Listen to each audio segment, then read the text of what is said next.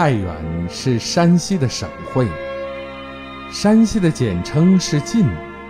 那么，山西因何被称之为晋？晋国又是如何起源？太原之名又始于何时？简同封地的故事是否真实？柳宗元简同封地变是否可信？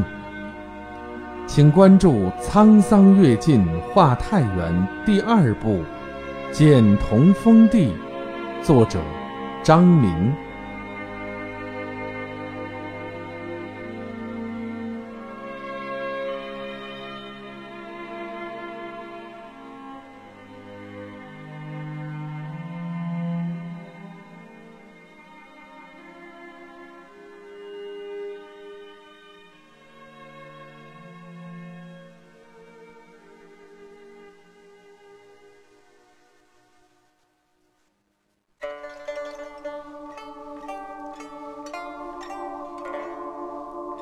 太原是今天以晋为简称的山西的省会。太者大也，原者广平曰原，太原就是大平原的意思。山西多山，因而就以太原来命名这块并不太辽阔的汾河谷地。太原还有许多别称，叫的最多、至今仍然经常使用的，就是晋阳和滨州。晋阳水经晋水著称，城在晋水之阳，故曰晋阳矣。滨州，《周礼·直方式》上说：“大禹治平洪水。”分天下为九州，滨州就是其中之一。太原的历史，我们先从帝尧说起。尧是原始社会中陶唐氏的部落长，炎黄联盟首领，名放勋，史称唐尧。陶唐氏为黄帝嫡一。原来居住在济方，也就是今天的河北唐县一带。西晋帝王事迹在，帝尧后又袭晋阳，今太原县也。尧都晋阳，虽然因为缺乏有力证据而被史家忽略，但这一传说。在民间却历久不衰。今太原市清徐县东南七公里的尧城，传说就是距今四千年前的陶唐城。这里曾是名为陶唐古迹的清源八景之一。尧城建于何年，史无记载。但从近年来出土的碑刻来看，早在北宋宣和七年时就已经存在。《史记》记载，尧城是陶唐造历之所。帝尧命令天文官分驻尧城四方，昼夜观察日月星辰，制定出了历法。尧城中最有影响力的建筑是尧庙，传说是在帝尧当年住过的茅屋原址上建造而成的。据说庚子年仓皇西逃的慈禧太后和光绪皇帝路过此地时，曾到帝尧像前顶礼膜拜，留下许多异闻趣事。帝尧后来迁都平阳，今山西省临汾市，大概是因为那里更接近先进的中原地区。此后顺都蒲坂，今山西省永济市，禹都安邑，今山西省夏县，晋南地区因此成为中华文明的发祥地之一。而当时的唐就在这个三角地区之内。此外，山西通志还提供了迁都的另一种说法。该书三卷记载，太原县府城至晋元南四十里，唐尧始都于此，后因水患太甚，迁河东平阳。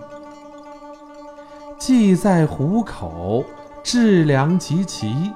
既修太原，至于岳阳。《尚书·禹贡篇》的记载是，太原第一次在历史文献中出现。《诗经·六月》中也有“伯伐言允，至于太原”的诗句。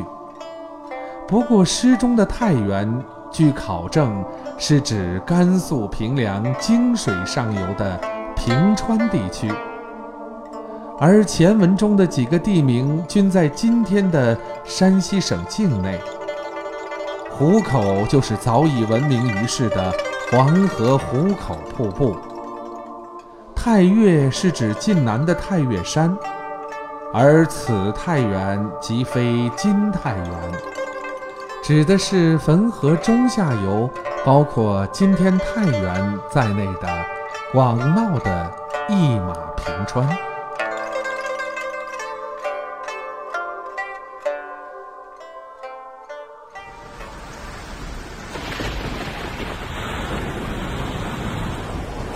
传说在大禹治水之前，汾河里有黑龙肆虐，日后被尊为汾水之神的台台为民除害，斗杀了黑龙。黑龙的尸体化作太原西侧绵延的山脉。大禹治水时，曾在龙头山的山巅祭过周。因此，这座山日后被称为冀州山。今天的冀州山上已经再也找不到当年冀州的山巅。大禹治水三千年之后，踏平晋阳的宋太宗赵光义，在其阴暗而又狭隘的心理驱使下，为了拔去龙角而派遣军士。将冀州山山头削平。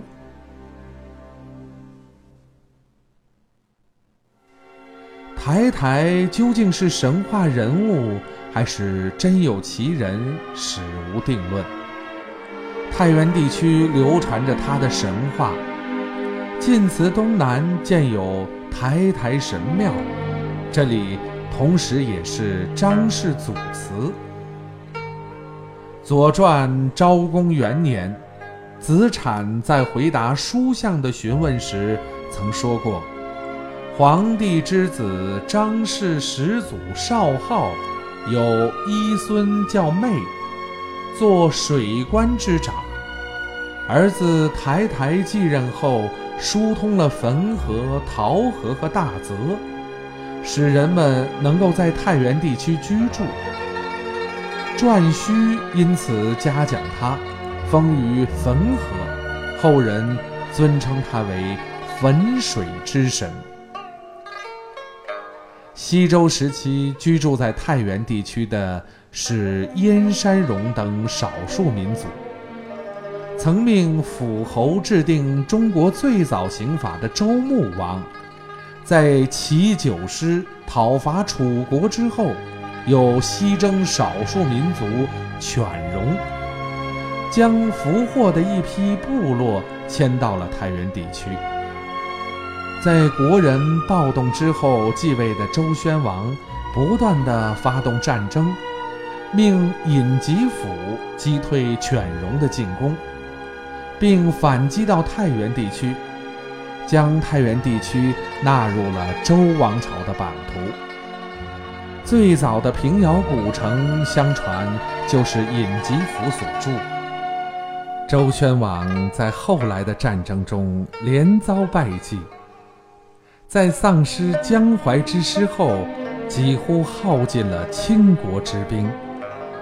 为了对抗北方的犬戎、姜戎等少数民族，确定征兵人数，周宣王不顾大夫众山府民不可料也的劝谏，在刚刚征服的太原地区进行了有史以来第一次人口普查。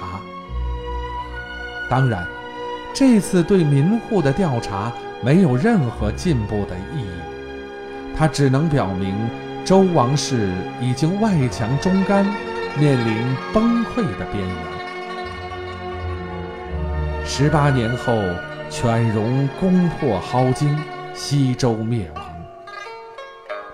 公元前七百七十年，晋文侯亲率大军入陕，与郑武公、秦襄公护送平王东迁洛邑。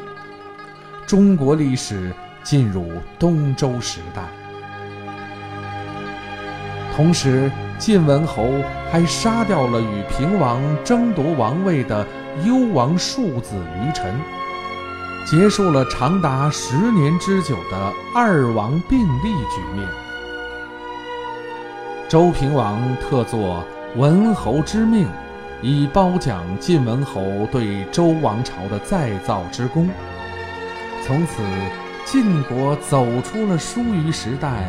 方圆百里的疆域，将政治势力和影响扩展到了中原地区。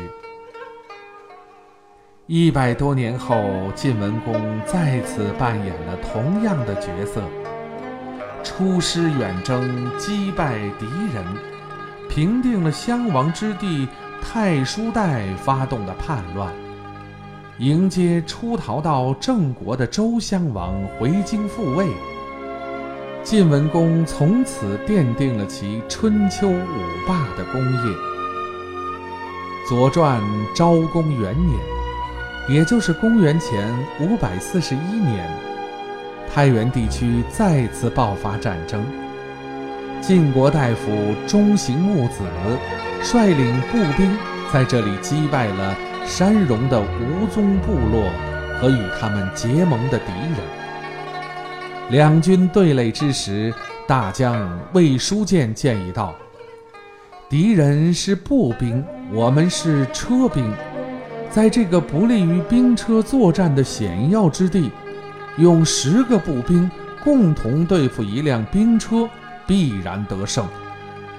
我们必须把所有的兵车改编为步兵。”就从我开始。